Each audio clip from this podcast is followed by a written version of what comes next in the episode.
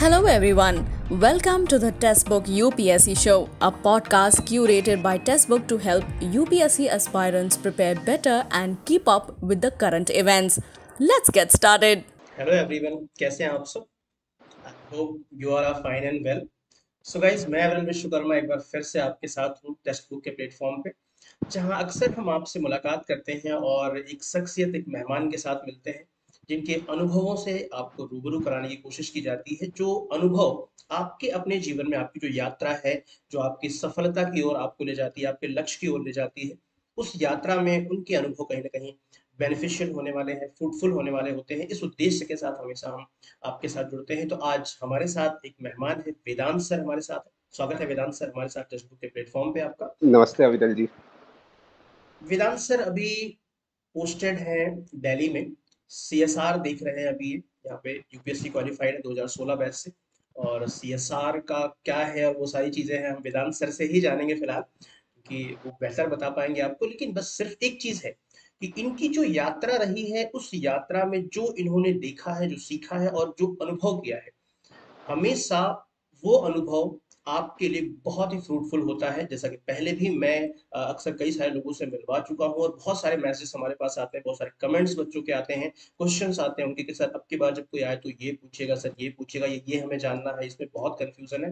तो ये सबसे बहुत अच्छा पॉइंट है आपको कि वो व्यक्ति जिसने इस चीज, इस दौर को जिया है पूरे, और उस दौर को जीकर जो उसके अप एंड डाउन है, उन सारी चीजों को देखते हुए अपनी सफलता, अपने लक्ष्य को प्राप्त किया है, वो शायद बेहतर आपको बता सकता है कि उसकी स्ट्रेटजीज क्या रही हैं और आप उस चीज को कोरिलेट करके अपने हिसाब से अपने लक्ष्य को पा सकते हैं। तो वेदांत सर, आपने अपने बहुमूल्य समय, बहुत ही कीमती समय में थोड़ा सा समय हमें दिया, इसके लिए बहुत बहुत धन्यवाद। और बच्चों की तरफ से हम आपका आभार व्यक्त करते हैं क्योंकि ये उनके लिए बहुत ही फ्रूटफुल होने वाला है। Thank you. मैं आपको भी थैंक यू कहना चाहूंगा। बच्चों को आप थोड़ा सा अपना परिचय दीजिए और अपनी जर्नी, आपने यात्रा कहाँ से शुरुआत की, उसके बारे में थोड़ा सा बताइए। अगर मैं जर्नी की बात करूं तो मेरी जर्नी बहुत ही हिकअप्स वाली थी। आ, मैं दो हज़ार आठ में प्लस टू किया था। उसके बाद से मैं, जैसे सभी चाहते हैं कि इंजीनियरिंग फील्ड में जाऊं, जी जी, लेकिन मुझे इंजीनियरिंग नहीं करनी थी। मुझे थी कि क्योंकि लोग जानते हैं तो मैं भी था कि हाँ मुझे करना, मुझे ऐसा करने का वो चीज़ नहीं था। तो मैंने भी आई आई टी की दी, ए आई ट्रिपल ई की दी, तो रैंक बहुत खराब रही थी। तो उस समय मुझे, अब मेरा मन अपसेट हो गया कि नहीं मुझे नहीं करना है, मैं यू पी एस सी के लिए आता हूँ। okay. तो फिर मैं दिल्ली में आया, किरोड़ीमल कॉलेज में मैंने एडमिशन लिया मैथ्स ऑनर्स में। मैं सोचा कि मैथ्स एज अ सब्जेक्ट लेके मैं यू पी एस सी की तैयारी करूँगा जी। पर जब एक महीना जब आया, क्योंकि थोड़ा सा वही एक्सपोजर का ये चीज़ रहता है तो बहुत अंतर होता है, तो मुझे लगा कि मैं मैथ्स सब्जेक्ट से नहीं कर सकता हूँ, मुझे वो चीज़ है। तब मुझे हुआ कि नहीं कर सकता हूँ। तो अब मेरे, मैं डिलेमा में था क्योंकि उस समय दो ऑप्शनल हुआ करते थे, जिस समय मैं ट्वेंटी टू थाउजेंड एट की बात कर रहा हूँ जी। तो ओवर द पीरियड यही कहा जाता है कि, कि किसी की गाइडेंस बहुत ज़रूरी होती है जो आपको ये चीज़ बताए। तो मुझे था कि मैं तो अब कर नहीं सकता हूँ क्योंकि मैथ्स लिया ऑप्शन मैं है हूँ नहीं, अब मैं दो नए सब्जेक्ट्स लेके कैसे तैयार करूँ। तो मेरे एक भैया हैं, आ, उनसे मैंने मिला जाके, तो उन्होंने मुझे प्रेरित किया। मैं उनके पास गया था कि भैया बताओ मैं क्या करूँ, अब ये तो मैं नहीं कर सकता हूँ। तो उन्होंने मुझे प्रेरित किया कि क्यों नहीं कर सकते हो आप, ये चीज़ है। तो तब वहाँ से मेरी जर्नी शुरू हुई। ट्वेंटी इलेवन में मैं कॉलेज से पास आउट हुआ, फिर मैंने तैयारी की शुरू की। तो उस समय दो ऑप्शनल था तो मैंने दो ऑप्शनल की कोचिंग की। मैं जीएस की कोचिंग इसलिए नहीं किया था क्योंकि मुझे खुद पे विश्वास था कि मैं जीएस में कर सकता हूँ, क्योंकि मैं रेगुलर न्यूज़पेपर के टच में था। तो अगर जैसे ये प्लेटफॉर्म जो आपने दिया है, तो आजकल तो लोगों के पास बहुत सारे ऑप्शंस हैं कि ये सारे हैं, नेट्स पे बहुत ज़्यादा सब जगह है। लेकिन एक चीज़ ज़रूर ध्यान रखें कि आप सारे चीज़ों को पढ़ें, सब चीज़ को देखें, लेकिन न्यूज़पेपर को टच को नहीं छोड़ें, क्योंकि वो आपका अपना पर्सनल एनालिसिस होता है। तो उस चीज़ पे ज़रूर ध्यान रखें। तो मैं न्यूज़पेपर पे पढ़ते रहता था, तो अवेयरनेस मेरी अच्छी थी, तो इसीलिए एज सच मुझे जीएस की कभी ज़रूरत नहीं पड़ी। फिर ओवर द पीरियड में चला, तो अब जैसे फिर twenty one of the thing मैं देखूँगा कि मैंने शुरू किया, तो टू थाउजेंड इलेवन से मैंने शुरू किया। और एक चीज़ बच्चों को सबसे ज़रूरी चीज़ है, अपने आप को जज करना चाहिए, फर्स्ट अटेम्प्ट कब देना चाहिए।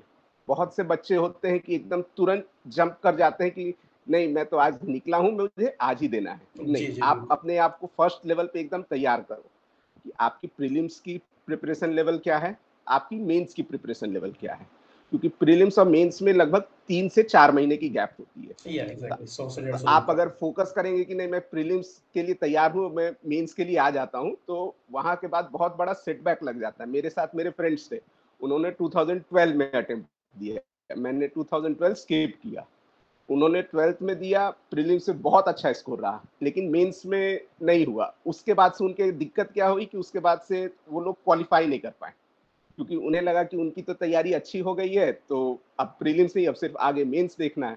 इसीलिए मैं सबसे पहले ये चीज़ बोलूँगा कि जितने भी एस्पिरेंट्स हैं वो फर्स्ट अटेम्प्ट अच्छे से सोच के लें, और जब भी प्रिपरेशन शुरू कर रहे हैं, मेरा एक मानना है कि eighteen months should be the period when they should go for the first attempt, not less than eighteen months, क्योंकि वो okay. जब फोकस अब प्रिपरेशन की जो शुरुआत होती है वो eighteen months से होती है।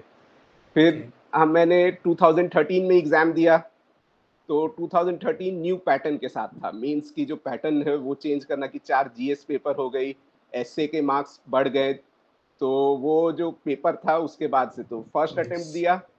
तो अच्छा, उस समय एक और बात मैं शेयर करना चाहूँगा कि मेंस के सिलेबस, ये जीएस के सिलेबस पूरे चेंज हो गए, तो उस समय क्या हुआ कि किसी को नहीं पता है कि क्या आने वाला है। बिल्कुल, मैं पहली बार पेपर न्यूज, हाँ, क्योंकि उससे पहले सिलेबस जो है बहुत ही वेग सा रहता था, टॉपिक्स उस समय पूरे डिटेल्ड रख दिए थे कि ये ये चीज़ है, ऐसे चीज़ है।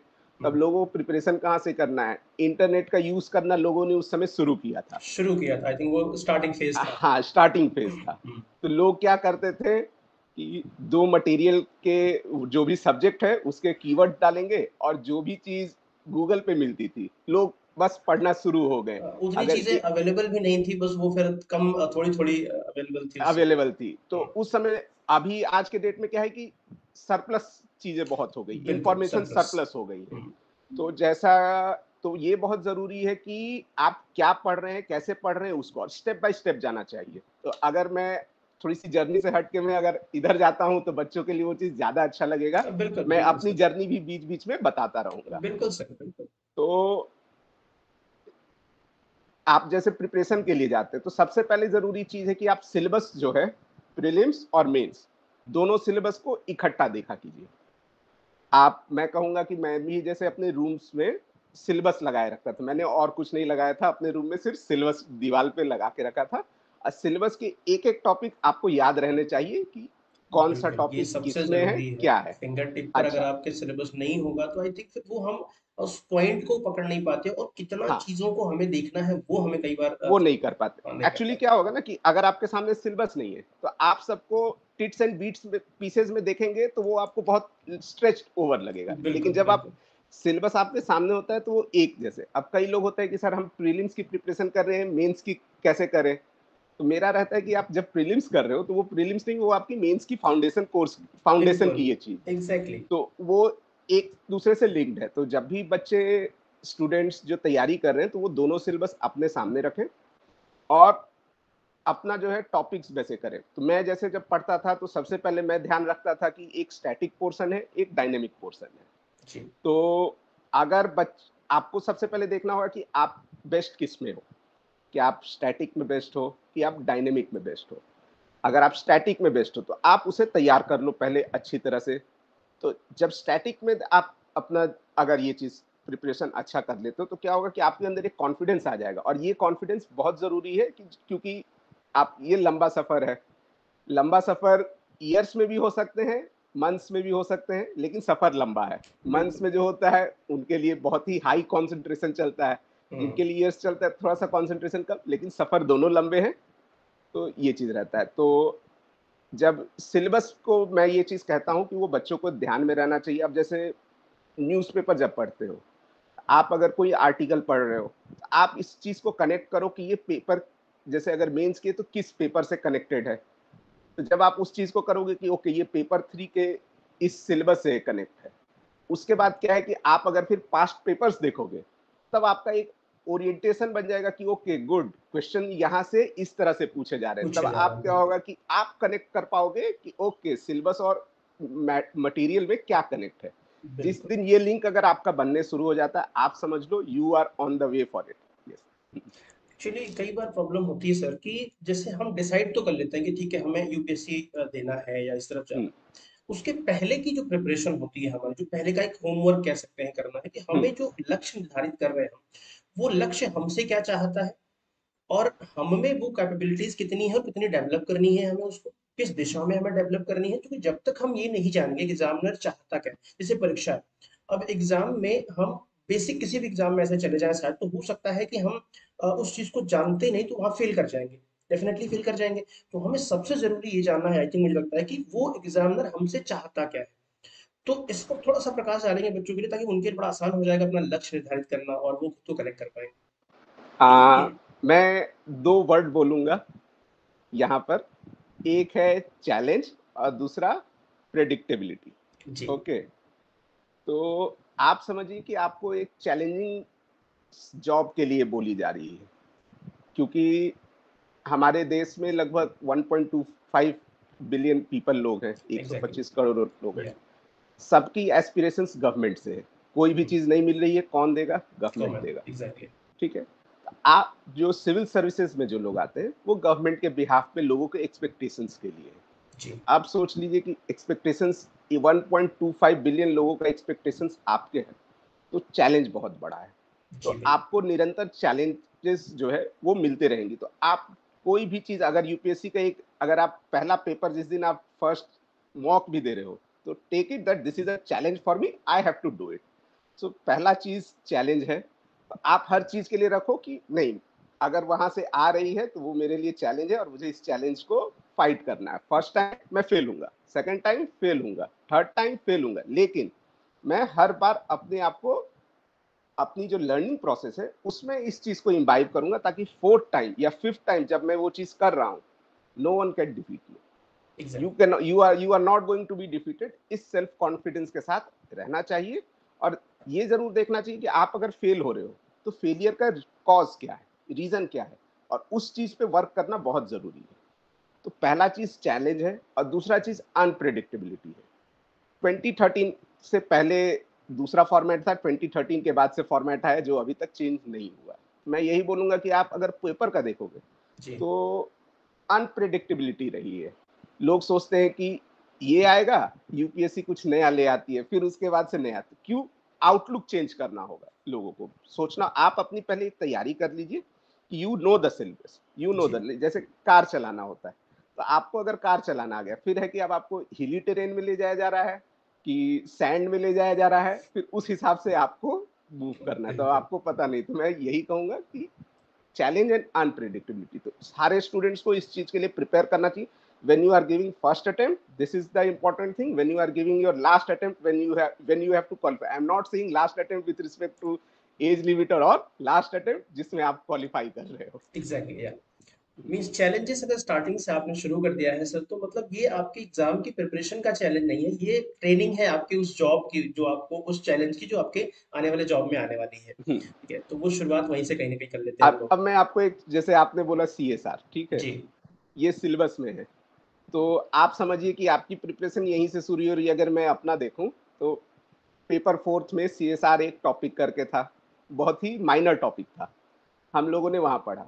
मैं उसी जब मैंने पढ़ा था उसके बाद से इसकी जो लीगल फ्रेमवर्क है मैं मुझे ट्रेनिंग में थोड़ी बहुत इम्बाइब हुई, और फिर जब मैं पोस्टिंग हुई तो मेरा फर्स्ट डे मेरा ये चीज़ था, I will share this thing, with in the first week of my joining I had to attend a meeting on behalf of my ministry, Niti Aayog, concerning the C S R topic. Okay, तो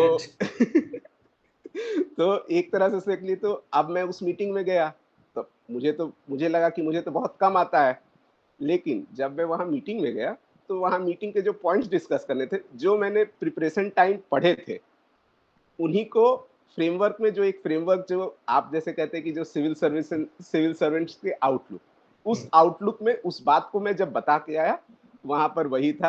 मुझे मुझे लगा था, क्योंकि उस दिन unfortunately और सब लोग कहीं दूसरी मीटिंग में थे, क्योंकि बहुत सारे लोग बाहर फॉरेन गए हुए थे, सब ये थे, तो मैं ही था। तो मुझे वो तो फर्स्ट चैलेंजिंग जॉब मेरे लिए, जो मैंने अनप्रेडिक्टेबिलिटी की बात की, वो मुझे जॉब में वहाँ पर वो चीज़ दिखी। तो अब सीएसआर टॉपिक की, तो इसी तरह से चैलेंजेस के ऊपर सीएसआर के से डिस्कशन कर लिया आपने। सीएसआर का जैसे आपने बताया कि टॉपिक भी है, तो एक्चुअल में ये है का थोड़ा सा और हम चाहते हैं कि और विस्तार से आप बताएं, क्योंकि ये टॉपिक से रिलेटेड है तो बच्चों को ये भी लग जाए कि हाँ एक्चुअल में है क्या ये, और मुझे लगता है शायद ये काम भी करेगा उनके लिए।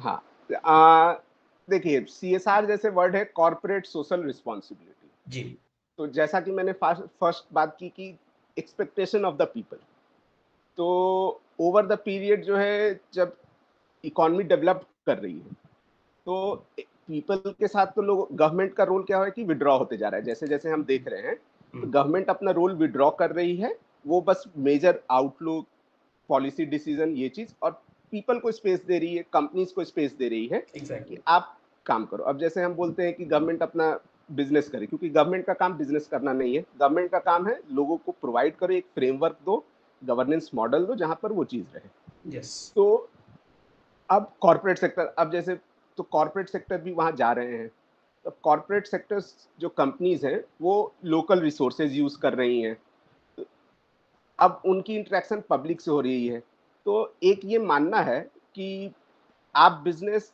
आइसोलेशन में नहीं कर सकते, बिल्कुल आपको जब बिजनेस करना है तो आप वहाँ के पीपल से इंटरेक्ट करोगे, रिसोर्सेज से इंटरेक्ट करोगे। तो एक नोविस आइडिया हमारे कंट्री में आया बहुत ही ये कि अगर प्राइवेट कंपनी जो प्रॉफिट अर्न कर रही है तो वो अपना प्रॉफिट का कुछ हिस्सा दो परसेंट जो है वो अगर सोशल सेक्टर में खर्च करे, ताकि अब मान लीजिए आप वहाँ फैक्ट्री यूज़ कर रहे हो तो वहाँ के लोगों को, बच्चे अगर पढ़ेंगे तो, क्योंकि हम मल्टीप्लायर इफेक्ट ऑफ डेवलपमेंट बात करते हैं कि कम एक, एक जैसे फैक्ट्री जाती है तो वहाँ पे लोगों को रोजगार मिलता है, रोजगार मिलता है डायरेक्ट फैक्ट्री में, और उसके वजह से जो वहाँ पर छोटे छोटे स्टॉल्स लगाते हैं, शॉपिंग कॉम्प्लेक्स होती हैं, ये सब में तो वहाँ खरीदते हैं, तो एक लोकल इकोनॉमी बूस्टअप होती है, बूस्टअप होती है exactly. ठीक, अब इसका एक रूप फॉरवर्ड है कि आप वहाँ पे अगर कुछ कॉर्पोरेट सेक्टर जो है वहाँ पे अगर एक हॉस्पिटल खोल दे, स्कूल खोल दे, बेसिक फैसिलिटीज़ को अच्छी कर दे। अब क्योंकि उनकी हम तीन चीज़, गवर्नमेंट सोचती है तीन चीज़ कि private sector are better at managing resources, वो एफिशिएंट है, उनकी मैनेजेरियल स्किल्स है, उनके पास इनोवेशन है और उनके पास टेक्नोलॉजी है, तो इन सब को यूज़ करके अगर वो सोशल सेक्टर में अगर ये काम करती है तो बहुत ही अच्छा रिजल्ट आएगा। तो लोगों का एक्सपेक्टेशन होता है कि ओके कंपनियां आ रही हैं तो हमारे लिए कुछ अच्छा करेंगी। तो पहले जहाँ पे ड्रिंकिंग वाटर जहाँ होता था तो कई जगह आप देखेंगे कि घड़े होते थे, अब क्या कि घड़े के जगह वहाँ पे वाटर कूलर, गर्मियों में वाटर कूलर लगा हुआ है, शेड लगा हुआ है, वो सोलर लाइट से फैन लगाए हुए हैं, वहाँ पे दो मिनट लोग को रेस्ट करने के लिए जो राहगीर होता है वो चीज़ अच्छा लगता है। तो ये तो पीपल के एक्सपेक्टेशन से ये चीज़ आया है। अब कहा जाएगा कि एस्पिरेंट्स को क्या सोचना चाहिए, तो एस्पिरेंट्स को दो चीज़ सोचना चाहिए सीएसआर से, अगर ये चीज़ क्वेश्चन अगर सीएसआर से आता है तो एक चीज़ जो आती है सबसे सिंपल की एक्सपेक्टेशन हो रही है उनकी एक कंपनी से, एक्सपेक्टेशन हो रही है उनकी एक गवर्नमेंट से। जब आप सिविल सर्विसेंट हो तो क्योंकि आप पॉलिसी मैटर, जो पॉलिसी बना रहे हो वो कंपनी के लिए है, तो पीपल के एक्सपेक्टेशन को ध्यान में रखते हैं। तो आपको ये चीज़ करना है कि जो भी पॉलिसी मैटर आप कर रहे हो, जो भी रूल्स बन रहे हैं या कोई रेगुलेशंस आ रहे हैं तो वो कॉर्पोरेट पे बर्डन ना हो। सबसे पहले ये चीज़ ध्यान रखना होगा कि वो कॉर्पोरेट पे बर्डन ना हो, plus at the same time वो कुछ चेंज लाए, पीपल के लिए रीच आउट में इजी हो। तो आपको बहुत ज़्यादा एक्टिविस्ट नहीं होना है और ना आपको आपको अपना बेसिक फ्रेमवर्क रखना है कि नहीं पीपल का भलाई हो और कंपनियों पे बर्डन ना पड़े, ताकि ईज ऑफ डूइंग बिजनेस की जो बात होती है वो चीज़ रहे, वो बनी आप अप, हाँ। तो अगर आपसे पूछा जाए कोई भी इस चीज़ में तो इन बातों को ध्यान में रखना चाहिए। बहुत बढ़िया, देखो सीएसआर के बारे में सुनने बहुत बारीक बात बता दी। वैसे जो एस्पिरेंट्स हैं वो कहीं ना कहीं इस चीज़ को किताबों में पढ़ते हैं या कहीं और पढ़ते हैं तो शायद इतना बारीक शायद समझ में नहीं आता, क्योंकि आप उसी फील्ड में अभी हो तो आपने बहुत बारीकी समझा दिया। आई थिंक मुझे कुछ क्वेश्चन क्लियर जरूर हुए होंगे। एग्जाम की बात करें सर, यहाँ पे प्रीलिम्स और मेंस और इंटरव्यू तो इन अलग अलग भागों में बांटा होता है, लेकिन उससे पहले, इस बात से शुरू करने से पहले एक चीज़ पे हम आएंगे कि प्रेजेंट में बच्चा बहुत भ्रमित है कंटेंट को लेके, क्या पढ़ा जाए और क्या नहीं पढ़ा जाए। अगर हमें प्रीलिम्स देना है तो प्रीलिम्स के लिए क्या इंपॉर्टेंट है, कितना पढ़ा जाए। तो हालांकि क्योंकि यूपीएससी जहां तक बात करें तो कितना वाला थोड़ा सा सवाल कम हो जाता है परसेंटेज, लेकिन फिर भी हमें जानना जरूरी है कि हमें करना क्या है। एग्जाम क्वालिफाई करने के लिए हमारा जो लेवल है वो क्या है, जो हमें पढ़ना है उसे किस हद तक और किस लेवल में पढ़ना है अकॉर्डिंग टू प्रिपरेशन और एग्जाम जो पूछा था क्वेश्चन। हाँ, जैसे सबसे पहले बोला कि आप सिलेबस उठाओ और पास्ट टेन इयर्स के क्वेश्चन अपने साथ रखो। ओके, तो आप जैसे पहले जो आप जैसे अगर शुरू करते हो, सबसे पहले मैं बोलूंगा कि जो स्टूडेंट को जो सबसे अच्छा लगता है इज सब्जेक्ट, किसी को हिस्ट्री अच्छी लगती है, किसी को ज्योग्राफी, किसी को पॉलिटी, किसी को इकोनॉमिक्स, किसी को एनवायरमेंट, किसी को आर्ट एंड कल्चर, तो इतनी चीजें तो किसी ना किसी की कोई ना कोई रुचि होती है। तो मैं कहूँगा कि सबसे पहले आप जिस चीज को पसंद करते हो वो वाला सिलेबस का वो चीज़ उठाओ, पास्ट पेपर उठाओ और टॉपिक उठाओ। आप पहले जो है जब भी ये चीज़ें पहला दो या तीन दिन जो है थोड़ा सा इजी रखो, उस समय आप अपने आप को प्रिपरेशन में शुरू करो कि हाँ मुझे करनी है। तो आप पहले बुक उठाओ, एक सिलेबस पढ़ा, फिर उसके बाद क्वेश्चन वहीं सामने रखो और उसके बाद आंसर देखो कि आप अगर दस क्वेश्चन उससे अगर कहीं कोई आए हुए तो उसके आंसर क्या है। जब आप मैच करते हो देखो कि कितना सही कितना गलत हो रहा है। और मैं यहाँ जरूर ध्यान दूंगा कि आप जब ये चीज़ रखें तो रखें कि क्या आप कॉन्फिडेंटली इस क्वेश्चन का आंसर कर रहे हैं कि आप गेस वर्क कर रहे हैं, ये चीज़ जरूर रखें। अगर आप कॉन्फिडेंटली कर रहे हैं तो आप अपने पास एक साइड में लॉजिक लिख लीजिए कि मैंने इस लॉजिक से इस क्वेश्चन को आंसर दिया है, क्योंकि तीन होता है, या तो आपको क्वेश्चन आता है या आप गेस वर्क करते हो या आप लॉजिक लगा के आंसर आते हो। तो अगर आप कॉन्फिडेंटली कर रहे हो और सही हो रहा है तो it's very good, no issue. अगर आप गेस वर्क कर रहे हो तो उस समय सोचो कि आपने क्या सोच के वो गेस किया, क्योंकि एक जो इंस्टिंक्ट होता है ये बहुत ज़रूरी चीज़ है और ये बहुत फायदेमंद होता है। काफ़ी लोग बोलते हैं कि ये चीज़ नहीं होता, मैं ये कहता हूँ कि ये इंस्टिंक्ट होता है और इस इंस्टिंक्ट को हो सकता है कुछ लोग अपनी पोटेंशियल बना ले, that would be the driving force to this. तो वो इंस्टिंक्ट बना ले कि आपने अगर इस चीज़ को गेस किया तो क्यों किया, इलॉजिकल नहीं होना चाहिए। अगर आप गेस कर रहे हो कि ऐसे नहीं, कुछ लोग कहते हैं कि हम मुझे लगता है कि ए आंसर राइट होगा इसीलिए मैंने ए मार्क दिया, तो ये लॉजिक नहीं होने, ये गेस वर्क नहीं होनी चाहिए। तीसरी होती है लॉजिक, तो आप अगर लॉजिकली डिराइव कर रहे हो तो किस लॉजिक से आप इस आंसर में आए हो, तो आप अपना लिख लोगे तो ओवर द पीरियड आप देखोगे कि ओके आप इसी बेसिस पे जो है लॉजिक डिराइव करके आंसर दे रहे हो और ये सही हो रहा है। क्योंकि आप अगर प्रीलिम्स के जब पेपर जाओगे तो सौ क्वेश्चन रहते हैं, दो घंटे मिलते हैं, ठीक है। अब हो सकता है यू आपको उस सौ में से सिर्फ बीस के ही क्वेश्चन पते हैं, बाकी आप लॉजिक पे आंसर दे रहे हैं, ठीक। हो सकता है दस पता है लेकिन लॉजिक पे आप वो चीज़ क्लियर कर रहे हो। तो इसी तरह से धीरे से शुरू करना चाहिए, धीरे धीरे टिप्स एंड बीट्स में पहले आप शुरू करो। जो चीज़ इजी लगता है, तो इजी रहता है तो आप कंफर्ट जोन में आ जाओगे, आप कंफर्ट जोन में आ जाओगे, लेकिन कंफर्ट जोन में लेथार्जिक नहीं होना, ये चीज़ ज़रूर ध्यान रखना चाहिए। तो सिलेबस पेपर रखो और एक पहले बेसिक मटेरियल्स से पढ़ लीजिए आप लोग। और मैं कहता हूँ कि आपके अच्छे फ्रेंड ग्रुप होने चाहिए, जो दो चार लोग जो हैं वो चीज़ काफ़ी अच्छे होने चाहिए, जिनके साथ आप अपनी बातें डिस्कस करो, ये चीज़ रहो। क्योंकि हम जब प्रिपरेशन करते थे, मैं जब करता था तो मेरे साथ तीन लोग हम लोग तीन फ्रेंड्स थे। तो हमारा पहला फ्रेंड था, उसने फर्स्ट अटेम्प्ट में ही क्रैक कर लिया, उसके बाद से हम लोग दो बचे तो हम लोगों ने उसके बाद किया, तो ये काफ़ी अच्छे हो जाते। तो फ्रेंड ग्रुप होता है तो आप आपस में डिस्कस करते हो तो बहुत इजी हो जाता है। तो आप इसी तरह से स्टेप बाय स्टेप शुरू करो, लेकिन सिलेबस जरूर रखो, पास्ट पेपर जितनी बार देखो और आंसर क्या है। अगर मान लीजिए आपने फर्स्ट अटेम्प्ट में देख फर्स्ट बार वो उस क्वेश्चन को अटेम्प्ट किया, आपको आंसर नहीं मिला, ठीक है, तो आप तुरंत नहीं, पंद्रह बीस दिन बाद आप फिर से पेपर सॉल्व करो, फिर देखो कि आप क्या उस क्वेश्चन को सही से सॉल्व कर पा रहे हो कि नहीं। अगर आप कर पा रहे हो तो आप आपको यहाँ पे एक बहुत अच्छी चीज़ दिख रही है कि आपकी लर्निंग में इम्प्रूव हुआ है, कि जो कि आप पहली बार उस चीज़ को पढ़े थे नहीं समझे, दूसरी बार में आपने उस चीज़ को ओवर पार कर लिया। साइन साइन ऑफ विक्ट्री ऐसे। एग्जैक्टली।